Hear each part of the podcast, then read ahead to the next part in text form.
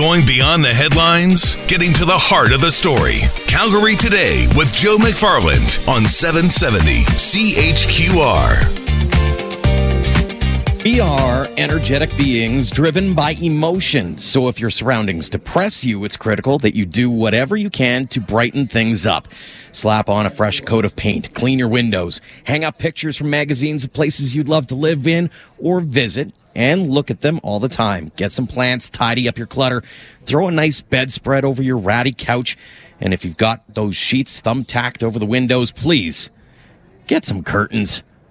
Just a little bit of uh a little bit of knowledge for you on this Thursday afternoon. Greetings and salutations, friends. Happy Thursday. We are live from the Calgary Stampede Canvas Auction 2019 edition is upon us. The doors will be opening in just a few minutes, I believe. And then all the bidding will be happening at five o'clock here at the Boyce Theater on Stampede Park. Looking forward to uh, chatting with a few of the drivers who are going to be putting their rigs up for auction today. Also going to have a, a nice conversation with the first First Nations princess here at the Calgary Stampede. Astokami Smith will join us after five o'clock to talk through that. Uh, we're going to kick things off talking about this auction give a little bit of your background on, talk a little bit about the numbers and that kind of thing, uh, with uh, Keenan Vine, the manager of Western Events here at the Calgary Stampede. We'll also talk a little jobs been a, a, focal point of this election campaign. And uh, given that we are here on Stampede grounds, I didn't want to make an entire show based off of uh, of today's events, but I did want to talk a little bit about the uh, the the election campaign as it stands right now. We all know jobs front and center for a lot of people uh, during the election campaign, and the question becomes in my mind: What do we mean by that? It's one thing to say, hey, we need to get more jobs, but are we talking tech jobs? Are we talking energy jobs? Are we talking food services jobs? What are we talking about there? Trevor Tombe's going to join us after four o'clock to dive into that. I also want to quiz him a little bit on today's announcement by Jason Kenney surrounding a referendum on equalization. Is this something that is even remotely possible? I, I want to get his take on it. He's, of course, uh, at the University of Calgary, a good economist, knows knows his numbers, and so we're going to talk to Trevor after four o'clock on that. We've got a few, like I said, a few drivers that we're going to talk to as well through the course of the show today, and uh, by the end of the show as well, we're hoping we're trying to track down someone uh, from an organization that's trying to show off what it's like to mess up in the world of business and trying to make it okay. It's interesting talking to kids nowadays. And the we, we had this conversation a couple of days ago about perfection and how we seem to sometimes not stutter, but we've we seem we have difficulties with the idea of failure. But we should be able to accept the failure, own it, move on from it. So we're going to try to uh, get in touch with uh, with some of the organizers from an event being held this evening surrounding that whole idea, and of course a whole lot more from here at the 2019 Calgary Stampede Canvas auction. Coming up in just a minute here, Keenan Vine to talk more about the past, the present, maybe even a little bit about the future. All right, let's get into it. The theme of the day, of course, is the 2019 Calgary Stampede Canvas Auction. And learn more a little bit about today and the importance of today. Keenan Vine, manager Western Events here at Calgary Stampede. Uh, Keenan, thanks for joining us. Thanks for having me on. Give us a little bit of a history lesson here on the canvas auction. When did it first start? And from there, talk about the expansion and how things have, have really, uh, especially over the last decade or so, really taken off. Oh, the canvas auction has been a staple in the community for um, years and years now. And essentially, you know, the canvas auction stemmed from other other organizations that were doing this type of thing and and really, it, it's a great way to get the community interested and, and get them on board with what otherwise might be you know a difficult way to enter into the realm of these community events through sponsorship or whichever else. And and it created this whole aspect that is now growing. And, and in fact as you saw last year our, our numbers grew grew last year. So it's been it's been great the last few years, and we're very optimistic about this evening. Absolutely, it's funny. Everybody talks about it being the the barometer of the the business uh, confidence here in the city, and but it's also a barometer, I think, of the confidence both of the business but also of the driver as well. Talk about the impact that a night like tonight have on the drivers who are looking to take home a little bit of cash. Here. Oh, this is this is a big impact for the drivers. Of course, the drivers uh, and their families. Of course, their operations getting up and down the road. it, it is very expensive sport, and this this auction here will be uh, a, huge impact, and, and what we believe is is a great support for the organizations and for the drivers themselves and for the sport of chuck wagon racing. So it's an important night for the chuck wagon drivers. I know in talking to the drivers over the years is one of the things is all you need is that one little bump sometimes, right? You just need that little extra bit to get you over the hump from being a middle of the pack driver to being among the elite Eight and you just need that one big race, that one big event, that one. And this is this is on you're getting on the way towards July. Yeah, for sure. This is definitely the kickoff for for the drivers. Obviously, this is the start of their Stampede season, and you know all the things that go with it. And tonight will be a telltale sign for some of the drivers as far as what they're going to be able to do and the horses they're going to be able to buy and making them successful for the season and for the Stampede itself the Stampede prize money, and like you said, being able to have that one race or this one event, the Stampede prize money here is up over 1.4 million dollars in the chuck wagons, and that's huge for some of these drivers, or all of these drivers, I should say, and and to be able to compete at the Stampede and at that level, these guys are the best of the best. So really, we're excited. There's some new drivers coming on board this year. We got some rookies, and uh, you know, for them, this is going to be tonight's an exciting night, and, and being able to compete at the Stampede is exciting for them. But more importantly, I think it's very exciting for the Stampede and the sport of chuckwagon racing to see these great rookies coming in here. Absolutely, and, and I wanted to get into that next, which was you've got a wide range. I was looking through the uh, bios of all the drivers, and I went, I recognize some of these names: the Sutherlands, the Bensmillers, you know, the Knights, uh, the Mitsuings. I mean, these guys are have been around for a while, but you've also got a few names in there that are really new. Talk about the the rookie guys in particular particular. Yeah, we have Chris Flanagan is one new name. Of mm. course, Flanagan is not actually a new name to Chuck Wagon Racing, but we also have a Danny Ringuette. So you know that is that's a new name in the terms when you're saying Bensmiller and when you're you're, you're talking about some of these other names, Sutherlands. So these guys are coming in and they've been having some great seasons the last couple of years on their associations, and they're going to be hungry, and it's going to be exciting to watch them come in here and compete. And I think you know, the, whether you're a rookie or you're a veteran, you come to the Stampede and, and it's game time. So they're going to be excited to be here. And, and again, they're excited to be here. You've seen a couple of them already tonight, and they're they're ready to go. I can only imagine. And for those wondering, is are, is the bidding going underway? No, we're actually doing some tests, making sure that all the audio and video and all that works. Because uh, this is a well-oiled machine, and these guys. It's funny being over here for the last hour or so, watching how quick and I mean, this is a well-oiled machine that we have here.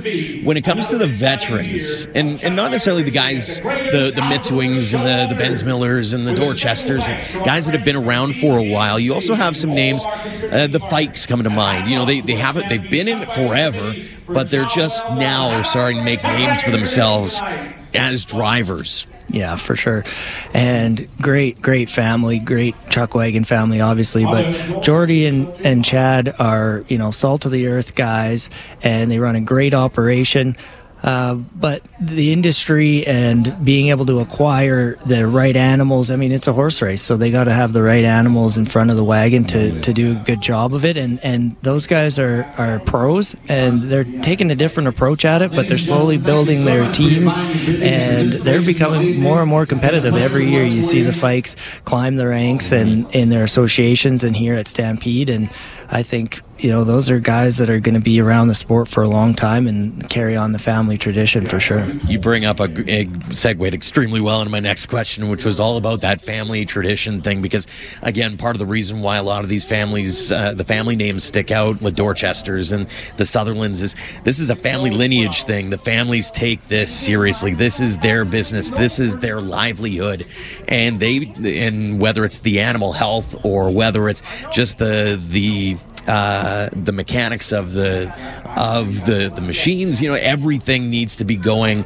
lickety split, and that's why a night like tonight sets the stage for them to allow them to keep the keep the wheels rolling. Definitely, and yeah, there are some family there are some families that have been at it a long time, and and it's you know nights like tonight that is like I said are important to them, and and nine times out of ten, if not ten times out of ten, these guys are going to take whatever they earn and put it back into their animals. Uh, you've never seen people care for animals the way that these guys care for their animals, and in the chuck wagon industry, in the rodeo industry, and that's of utmost importance to them. And like you said, there's a family lineage in the chuck wagon drivers, but they also have a lot of family lineage in their horses, and so these guys know how to pick them and put them together. And they're they're when I say family, the animals are their family too. So they're coming in here with multi generations of the same animal families, and that that's great to see. Absolutely. When you talk about the long game, you were talking about the Fikes and some of these guys who are you know five years into it. This is this is their attempt at you know they have to think long game. They can't be you you don't enter this game thinking you're going to be winning in a year or two. It's it's that slow rebuild to get to the point where you are setting the stage down the road. Definitely. And when you look at Stampede alone, we have over 400 horses in the barns. So when you're looking at trying to put together that many animals for uh, a race, for multiple races, you know, 12, 15 meets in a year, it, it's it takes a lot of work and a lot of effort and a lot of planning and pre-planning and and it's much like running any business. You got to plan three or four or five years down the road to see what you're you know what you have planned come to fruition, and you definitely don't get into the chuck wagon industry thinking that it's going to be an overnight success. Absolutely. The one thing that I always love when I whenever I go back into the barns is looking at some of the drivers and how they treat their horses in terms of almost like hockey line combinations, right? They know that this horse is doing real well today. This horse looks kind of sad and looks kind of moping around a bit. We're not going to make this one race, right? Like these guys are so in tune with their horses. It's incredible to watch. Yeah. And them and their families, you know, you got the drivers, but you also have this huge team behind them with their, their families and, and some of the drivers' uh, wives are the daughters of multi generations of wagon yeah. drivers. So they they know these horses like their their family, and they they can tell which ones are are good to hitch together and which ones are feeling good and not feeling good and to to watch these guys work and to watch their families work with the animals is, is it's incredible and and the knowledge that they have is you know I mean to me I, am envious of it and it's it's amazing to see. Talk a little bit about the family dynamic too because these guys are not just married to their their families and have their their kids in tow all across the tour but they've got their horses they've got everybody is a part of this from one from one end to the other. Yeah, and it's if you get back to the barns or if you're able to get out to any of their other race meets throughout the year, it's really cool to see the dynamics of it's a family sport. Mm-hmm. And like I said, not only is there multi generations in the sport, but they go out on tour and they spend the summer together and they're a pretty tight knit group whether they're racing against each other or you know getting up and down the road. They're actually out there helping each other. The, all the drivers are, are there and they're actually one big it's they on the day of competition it's definitely a competition but the drivers themselves are like a team. Mm-hmm. and not only that but a lot of the teams are teams within themselves right? Because you've got the the family dynamics and they've been all together for so long that it, you know you may be enemies on game day, but at the same time, on an off day, you guys are buddies in the back in the uh, in the back stables. Definitely. And like i said they they're they're helping each other get up and down the road and they're you know letting each other borrow horses if one guy mm-hmm. needs one. And and again it comes back to knowing their animals and and knowing which ones are best with which. And incredible to see that maybe Chad Fike knows that he has a horse in his stable that would be better with Jordy's horses, so they, they make a trade or maybe just give him the horse mm-hmm. or whatever it might be. And the the family dynamics and the actual you know feel of the family is is awesome to see with these guys. Keenan, there is the other side of the equation here. You have the drivers; they're going to be the ones highlighted tonight, but there are those that are going to be sitting in attendance, looking to get their names, their brands on the sides of these rigs. Talk about how important it is for them to be involved in this. Well, they're the other half of the equation, and, mm-hmm. and for us, it's a very important aspect being able to match up these drivers with the advertisers, and, and some are longtime advertisers of certain drivers, and some will be new tonight looking to make a new relationship and a new partnership with the drivers and the Calgary Stampede. So, uh, you know, for them, it's important. I think the brand awareness, but really there there's more to it. The the relationships they build with the drivers, like we talked about, mm-hmm. being able to see this dynamic back there in the barns and getting that actual, um, you know, really exclusive experience with these drivers and their animals is is pretty cool for the advertisers. But at the end of the day, that exclusivity of being able to be back there in the barns and and that's a big part of tonight is they're not only buying advertising on the side of the wagon or supporting a foundation or a charity they're they're getting an experience so them and their guests every night for 10 nights mm-hmm. get to go mm-hmm. back in the barns and host their you know maybe their clients or their friends or whoever they might be with that night and they get that personal interaction with these drivers and their animals. And that's what it's all about. I mean, being doing the whole farm thing is you go back to community, right? You go back to uh, being being a part of something that is that tight knit and that special. And uh, whether it's a like you said, some of those the old standbys who've been doing this for years with the same driver, or it's somebody new who's trying to make a big play and try to get back into the game definitely. And you know, off the top of my head, I think about a, a Simons department store, a great family-owned uh, Canadian company, and they came in a couple years ago and were able to um, purchase Chad Fike, mm-hmm. and they've started a great relationship with Chad. And I know for a fact they've been out to his farm, and and we have those kind of stories all over the place with these advertisers, whether they're new or they've been around for a long time. And and like I said, that's that's a big part of the equation for them is actually that experience and being able to get to know these drivers. Mm, absolutely. So last year, I was just doing a little bit of research. Three point two four million dollars raised. The year before, two point four two million. Uh, the record back in 2012 $4.015 million. What will tonight bring? Time will only tell. What's your guess?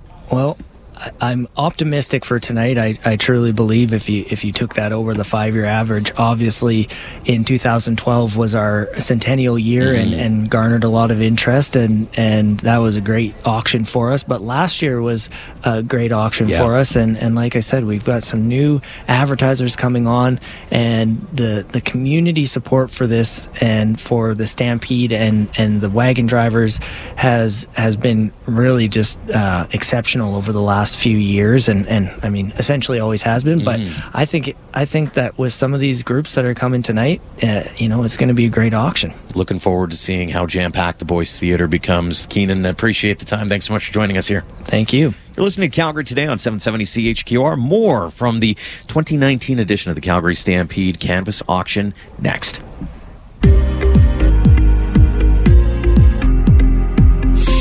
It is widely thought of as the barometer for the city's economy. The 2019 edition of the Calgary Stampede Canvas Auction is just under an hour away from getting underway. We are live at the Boyce Theater on Stampede Park as we await the start of that. And we want to get with the news of the day here. And as we talk about the economy and what tonight might factor in, there was a conversation earlier today entitled Alberta's Fork in the Road, the impact of potential outcomes of the provincial election uh, involving this next guest, our gentleman, uh, by the name of Dr. Trevor Tombe at the University of Calgary. Uh, Trevor, thanks for joining us as always. Great to be here. Thanks for having me. Talk a little bit about what your message was at today's event.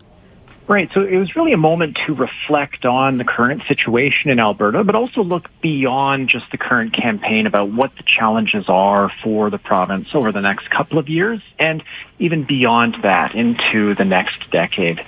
And we're, of course, coming out of a pretty big, long, deep recession, as we all know and as we're all experiencing. But different different Albertans are experiencing that recovery in different ways. So some parts of the province are growing more strongly than others, for example.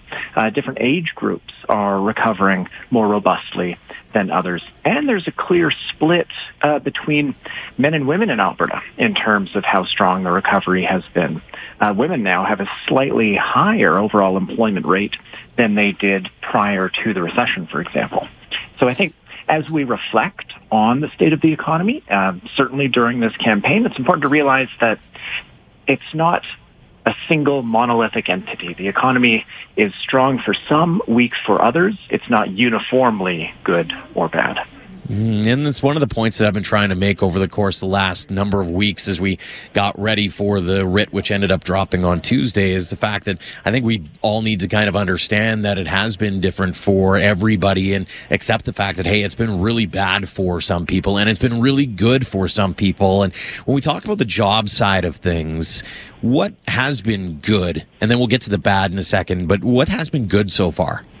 Right. So I think, um, we should dial the clock back a little bit to the end of 2016. That's really when the recession ended. And by that I mean that's when things stopped getting worse and the job losses kind of ended and the recovery began pretty robustly in 2017. So through 2017 and the early part of 2018, we saw that the employment rate for prime age individuals in Alberta, those between 25 and 54, they really recovered almost completely. It has turned around a little bit over the last couple of months, unfortunately. But the one area of the labor market where it hasn't been so strong is for young workers in particular. There was a moment back in October when workers under the age of 25 were accounting almost entirely for the slack in Alberta's labor market. Mm-hmm. Talk a little bit about the, the negative side effects.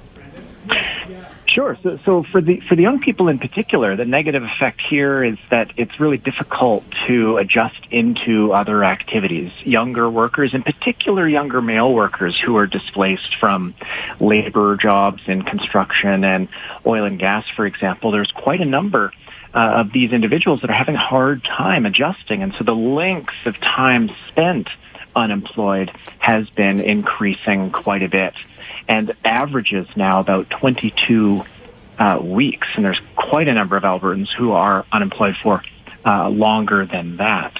So the longer you're unemployed, the harder it is to find a job, the more your skills depreciate, and so on. So I, I think there's a real challenge here for government policy to try and address the difficulty that younger workers are having adjusting into other activities. So that might mean skills training programs, expanding apprenticeship programs, things like that, for example.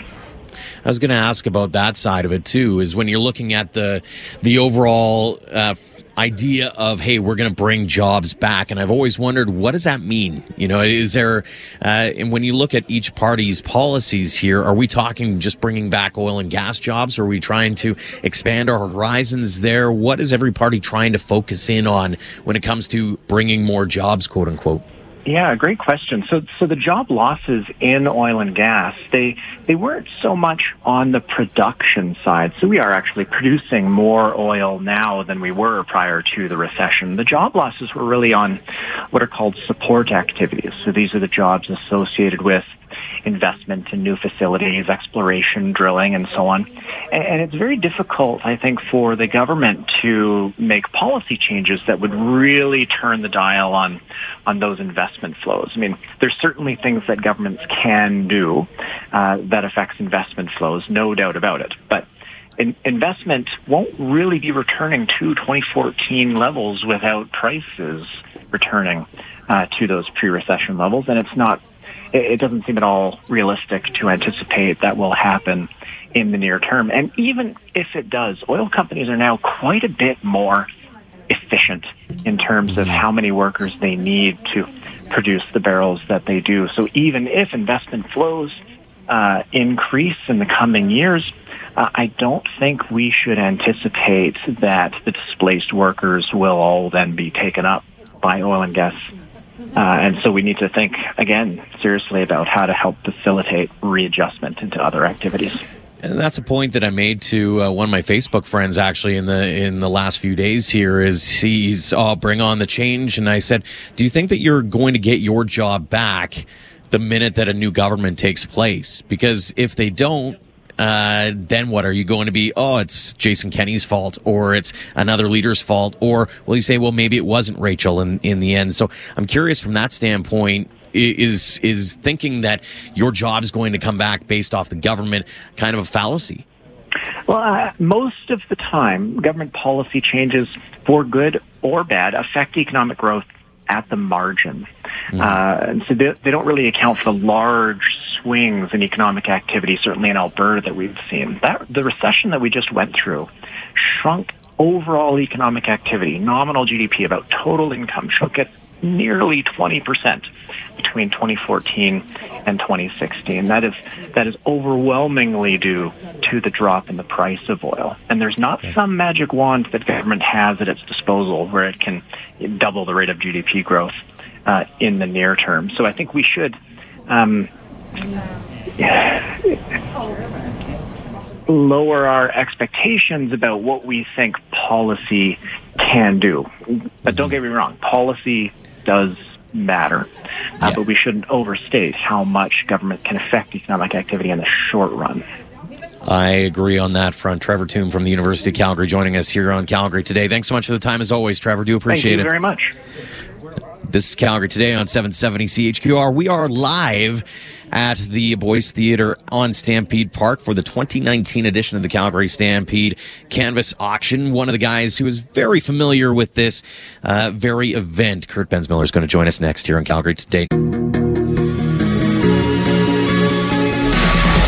It's a big night for a lot of drivers of the uh, chuck wagon variety here as the 2019 edition of the Calgary Stampede Canvas Auction going this evening, starting at 5 o'clock. Joining us now, the guy who set the pace last year, Kurt Bensmiller. Uh, Kurt, thanks for joining us this afternoon. No, thanks for having me. Appreciate it. What does a night like this mean for a team such as yours? Uh, this is kind of how we set our budgets for the whole entire year, you know, until we get back here next year. So this is uh, where we get all our feed and and uh, upgrade all the equipment and new horses in the fall. So talk a little bit about your partnership with Versatile Energy Services last year, and are they a regular for you guys, or talk a little bit about that that whole dynamic and that relationship? Uh, they started sponsoring me a couple years ago, just on the tour, and and they uh, come up and stepped up pretty big last year and took on Calgary, and we had a, we've had a great relationship since, and you know uh, we we hang out not just the ten days of Calgary or during the summer of racing, we we hang out you know quite a bit over the winter months, and we go on a couple of vacations together. So it's it's uh, it's not just about the sponsorship; it's about the relationship, you know, on a personal level as well. Mm-hmm. Talk. Uh, we were talking just before we went on air, and I wanted to ask. Uh, it's the, the, the whole farm kid, rural kid thing comes out of me. It's like, so how's winter been? Uh, but at the same time, how's winter been? How's the you, you, guys get? It's not that it's off season because you're still getting horses ready, and it, it's it's a year round adventure for you guys. Absolutely. I mean, it's it's much more than just the ten days here at Calgary. We uh, look after the horses for 365 days a year, so we uh, no matter what, we're we're out there with them and and the new ones that come on, I like to try to get a start on them and start driving and breaking some of them so that they're a little easier in the spring to, to you know, we can just concentrate on the actual training part or getting them in shape.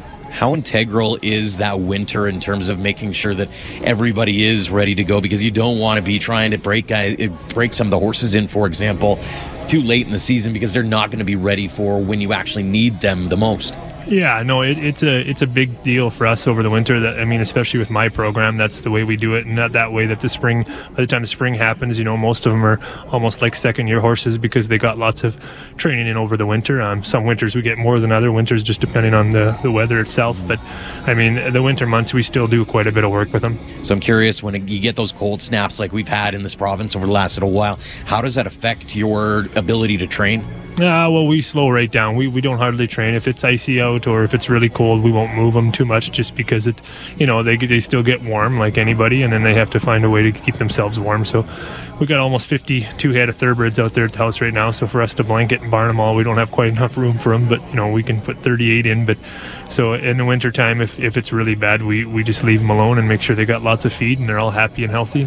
I love going back into people's past and learning about their their treks through life to get to the point that they're at now, and take us back to the very beginning. I mean, the, the Bensmiller family is is one that has been well known across chuck wagon circles. But were you basically on a saddle the minute you came out of the womb, or how did that all all come about? Uh, I, I don't know. We, I mean, we've every picture you'd see of us when we were young, we were probably either on a saddle or on a team anyway with dad and or my grandpa, and so we've we've just kind of been born into it and both my grandpas did it and my dad did it so it's definitely bred into us and it's just something that we've always known you know what we wanted to do and it's something that i chose i wanted to do a long time ago. I was going to ask is how long ago did that you go you know what this is my this is my journey i know this is what we're going to be doing? Yeah I, I, mean it was something i was very young i mean when you can pack all your your family with you and do a job that you love with the people you love you know you're, you're very fortunate. And then you get to you you grew up in that standpoint and so having your own family and having that ability to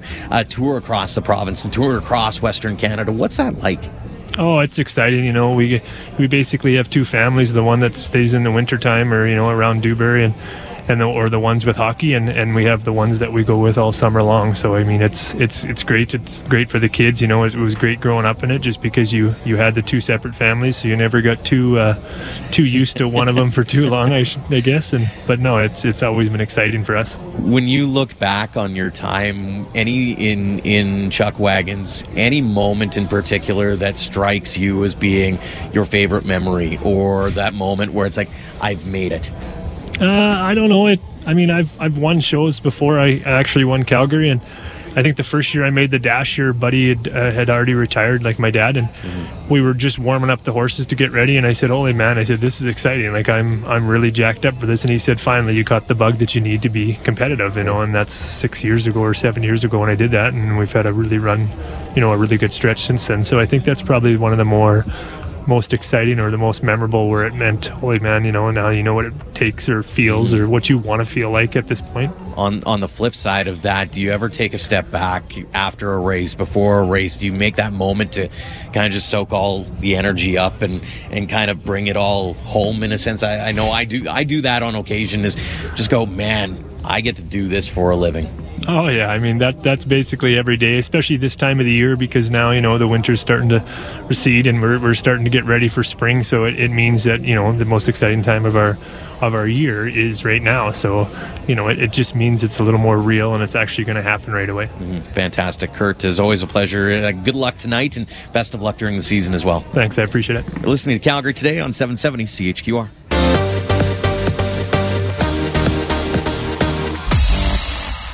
He might be the busiest man in show business right now. Dana Peers is the president and chairman of the Calgary Stampede board, and he joins us now. He was just on stage. I was a little worried. I, I did see you checking or testing out the microphone and testing out your, your speech, making sure you had all your I's dotted and T's crossed. And I was like, I don't know if he's going to make it up here in time, but you did it in good time. You were able to get your breath about you. How are you today, sir? Well, I'm fantastic. Uh, you know, it's an exciting time to be here, and and for that reason alone uh, you have a little bit extra energy. Absolutely. You've, uh, like I said, busiest guy. You were saying before we hit the microphone is that you, it's been kind of like drinking out of a fire hose. I mean, this is your, your first Stampede uh, canvas auction. This is your first go, go of things. How has the transition been, first and foremost? Well, you know, we have a great uh, uh, plan here in terms of the fact that I've been the, the um, second vice chair for two years, the first vice chair for two years, and now president and chairman. And the fact is, is that you know you learn over the course of those four years, and, and uh, hopefully when you get to this seat, it's all old hat, and, and fortunately it's worked out pretty well. Absolutely. Uh, we let's talk a little bit about tonight's event. I do want to touch on uh, the BMO Center expansion as well because you guys are a big part of that, obviously. But when it comes to tonight, how important is it in your organization's eyes to see this uh, go off without a hitch? That you see the the community get behind you going into 2019 and beyond? Well, I'm glad you said that because I mean this is about the community supporting us, and this is about the, the sponsors and the advertisers here supporting us. But most importantly, this is about the fundraising and the, and the, the money going to the drivers, their families, uh, their teams. Uh, 80% of those funds uh, drive directly to them and really support them throughout the season. Uh, we're, we're in chuck wagon racing for the, the long haul. So the other 20% really goes to the sustainability of the sport and really speaks to making sure that we're improving safety. We're doing all those things necessary in order that the, survive, the survival of the sport continues. Right? Do you guys have any expectations when you go into an event like this? Do you have a, you know, kind of the, the dartboard going, okay, this is where we want things to be, dollar signs at the end of the day? Or are you just hoping that you guys get that solid amount for each driver to be able to do what they've got to do? Well, that's exactly what's most important, that the drivers get what they need. The reality is, no, we don't. Uh, uh, I'm thankful every year, and I've watched it year after year. The community comes out, and supports, the advertisers come out and support and, and it's fantastic. It speaks speaks volumes to uh, what chuck wagon racing means to this community and, and to uh, the Calgary Stampede this area, this parcel of land is going to be uh, buzz, uh, busy uh, over the next few years because of the BMO Center expansion, because of what you guys have already been putting into place with your own expansions. Talk about how integral that expansion is going to be to the overall viability of what is being presented as a community hub. Yeah, so so that's the long-term vision right there. You know, to build a, a world-class year-round gathering place for our community. That's that's been the long-term vision, and to see not not just BMO come together for the Stampede and for the community and for the city of Calgary and what it means in terms of economic uh, diversification for the city. But you know, we've had two other great announcements this week that are about um, this park being a park for the community. One was, of course, when we were named the host venue location for the Grey Cup. Uh, that's a wonderful thing. That's in, in uh, November when most people aren't thinking about us. Uh, and then the X Games. I mean, what a what a wonderful thing to be one of those two host venue sites. So uh, we're really looking forward to the, the, future. This this for me is an, an unbelievably exciting time to be here. Absolutely, and it's fascinating now. Ways this area is sort of linked as being Stampede, Cowboys, that kind of thing. And so, to, was that important in the in the grand scheme of things when you guys were thinking of that vision? Was to expand beyond the cowboy hat and the cow and the Wranglers? Was to go, you know, to Grey Cup, go to X Games, and go, hey, this is going to be again that year-round destination, regardless of your background. Yeah. You know what? Our purpose will always be our purpose to, to preserve and to promote Western heritage values. So we'll never lose track of that. But what we are is we're one of many community organizations, and we want to reflect the community. So the reality is we bring that in in lots of different ways. And uh, in order to maintain your relevance for 107 years, you have to be willing to adapt and change. And that's what a lot of this is about. When final question for you at the end of tonight, what do you gauge as success? What do you call a success for tonight? So a success tonight is a lot of happy people, a lot of people that are excited about uh, July coming and wanting to, to have the experience that uh, that these advertisers gain, and uh, and that uh, we've we've done our part uh, to help these drivers uh, through their season and, and, keep their sport sustainable. And of course, uh, making sure that you you're not run off your feet by the end of the night as well. So I'm going to let you get back to what you do best, going around and talking to not only the drivers but also all the supporters out here as well. Dana, thanks so much for joining us this afternoon. It, has been an absolute pleasure. Thank Abs- you. Absolutely, Calgary Stampede president and chairman of the board, Dana Peers, joining us as this is the 2019 edition of the Calgary Stampede Canvas Auction. They are obviously, as you could probably hear, underway, starting the bidding, making sure that they are helping out the drivers and also making some new partnerships along the way as well. This is Calgary Today on 770 CHQR.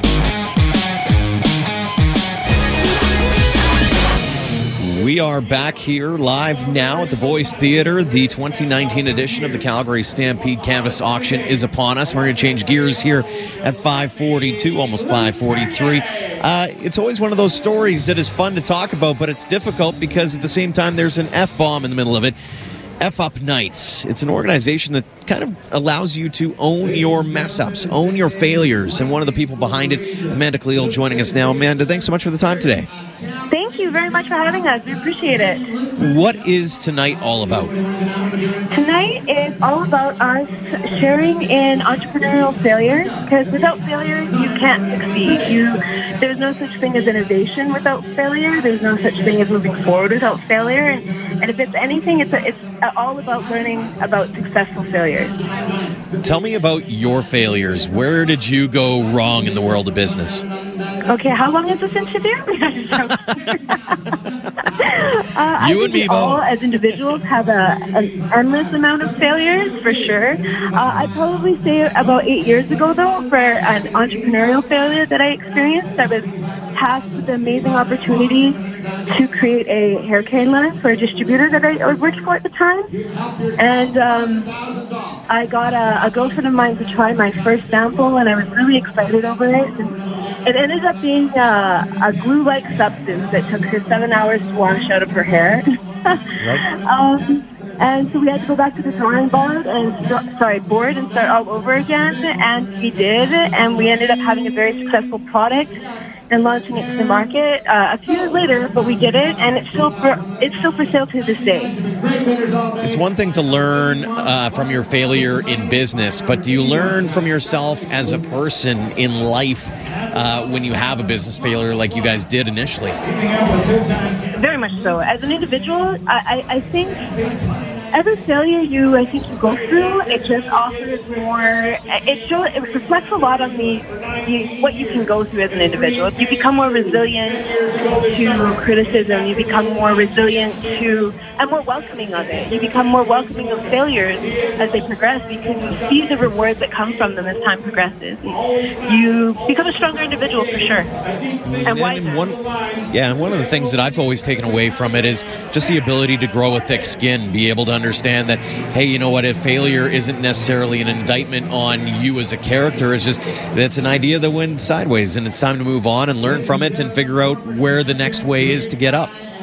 And I completely agree. And not only that, I think it's going to be more about embracing your failures too. I think I think the, the more or the sooner we get over or we start to realize that failure is actually a gift. And I, I'm excited for tonight because some of the speakers that we have are, are for example, the, the CEO and owner of Rockwood Homes. She's endured so much. She's been rated in the last few years as the top entrepreneur across Canada. And she, she her, herself will, will tell you about how important failure is. Failure is a necessary step to take you to the next step in life uh, to the next step of your career and the next step of your company. And the sooner you you take the moment to learn and reflect on it is and, and move past it and start implementing the lessons from it, is the sooner you can become more successful. Absolutely. Uh, for those who are just tuning in, where is this tonight's uh, event happening? What time does it start? And where can they find more information? So it's at um, it's at F Up Nights Calgary. Uh, uh, we have a website, and then our tickets were for sale on Eventbrite. Unfortunately, tonight is sold out. It's at six o'clock at the Commons. Um, but we have another amazing event coming up in the spring, so we're, we're aiming for June 2019. So we look forward to seeing everybody there and to celebrate our failures. Absolutely. It's all about sharing and, and being able to understand and learn from each other. So I do appreciate the time, Amanda. Thanks so much for the time. Thank you so much for having us. You have a wonderful day. We look forward to talking to you on our next event. I can. I can't wait. I love being able to talk about that resiliency aspect of things. So uh, great to show Perfect. some spotlight on that, Amanda. Thank you again so much. This is Calgary today on 770 CHQR.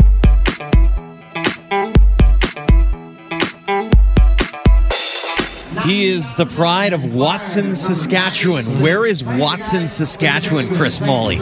It is about an hour and a half east of Saskatoon. Oh wow! So you're you're you're yeah. out in the heart of Saskatchewan. Yeah, right that's my hometown, and we moved out to Chauvin, Alberta. Oh, fantastic! Talk a little bit about uh, your upbringing. You've been uh, part of the tour now for how long? This is uh, I started my first year was 2011. It'll be my eighth year on the tour. Um, yeah, no, it's been good. My sixth year here at the Calgary Stampede, and it's amazing. It gets better experience every time I come. Does this atmosphere at the Calgary Stampede uh, kind of make the hair on the back of your neck stand up because of just the sheer volume and the people and and the, the hooting and hollering that's happening night after night? Oh yeah, there is no doubt. It just gets the stage set for the excitement. It's like I could go home right now and start training horses, and has the excitement and the energy going, flowing at the Stampede. It's a huge. You've been uh, you've already been across the stage. How much did you pull in? Uh, Eighty thousand from the Mavericks again, and you know that is uh, big shout out to them, and to be partnered up with them again, it's uh, I can't be. I'm so happy. What does a night like tonight mean for you? Uh, it's uh, great. It's uh, means a lot too when you can maintain the same sponsorship with the same people, same relationships, and uh, you get to meet the people and give them the experience of the barns. And yeah, it's uh, words can't describe it. That's what we work for is to come here. And not only that, but the the dollar figure allows you guys to you got a little bit more than you did last year, so you, that gives you that opportunity to do just a little bit more with the money that you got. Oh, absolutely! It's, you can go out and buy some more horses or do do whatever to help improve your team, and that's what we do. Is our main focus is we put all our money in from sponsorship to continuous improvement, so we can be better, so we can be the best one day and be standing on stage accepting that trophy. In looking through your your bio and talking to different people, is your ascent up the ranks has been pretty quick, like eight years on, and you're now one of the forerunners.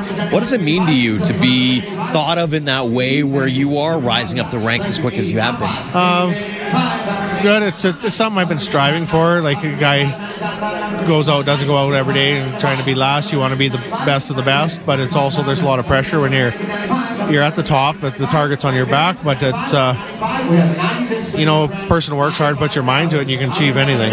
I was going to ask. I asked a couple of other drivers earlier. How was the winter for you guys? I know it's it's tough to train when it's cold, but I'm curious how how you managed to battle the elements. Yeah, we, I was actually pure luck that I got uh, about six new horses, and then I. Uh, got them drove just before that cold snap came in, and right. so February we didn't do anything with the horses. Just maintained them, take care of them, make sure they had lots of feed, water, and and care. So other than that, we didn't do much. But now this warm weather coming in, it's uh, it's going to be really nice. I had a laugh looking at your bio as well, and we were talking before we turned the mic on. Is uh, you've got a, a, recipe from home that you really love, don't you? Talk talk about these homemade pierogies. What makes them stand out above everything else? Oh, mom! Every time they come out to visit the shop, and she brings her pierogies and her cucumber salad out, and she just uh, that's probably why I'm the size I am. But you know what? I love it, and uh, she yeah she just you can't beat her pierogies and nothing salad. beats mama's home cooking. No, that's it? exactly it. Oh, unreal! When you look ahead to 2019 and the season that you've got, what do you have in your eyesights? What do you think you can achieve this year? I just uh, I was fortunate enough to win the CPC High Point Champion last year, and you know I want to set my goals a little higher this year. I'd like to win a truck. Um, I want to do better in Calgary.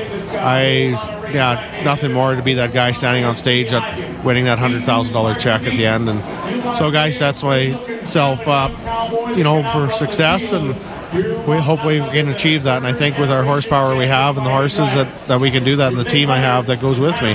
Chris, I do appreciate the time. Thanks so much for joining us here uh, today. Well, thank you. Thanks for having me. It's an honor. Chris Molle, uh, the pride of Watson, Saskatchewan, about an hour and a little bit to the east of Saskatoon, if you're wondering. Uh, yeah, we're learning a little bit more about some of the drivers that are going to be taking part in this year's Calgary Stampede, Chuck Wagon races, yes, the Rangeland Derby, and the Canvas auction happening uh, already at $1.4 million, not even halfway through yet. So uh, things are going pretty well. And as Chris mentioned, he even went for a little higher than what he did last year. You're listening to Calgary today on 770 CHQR. Thank you so much for downloading today's podcast. Do me a huge favor and leave a rating and a comment. And you can always hit me up on Twitter as well. Just follow me at Calgary Today.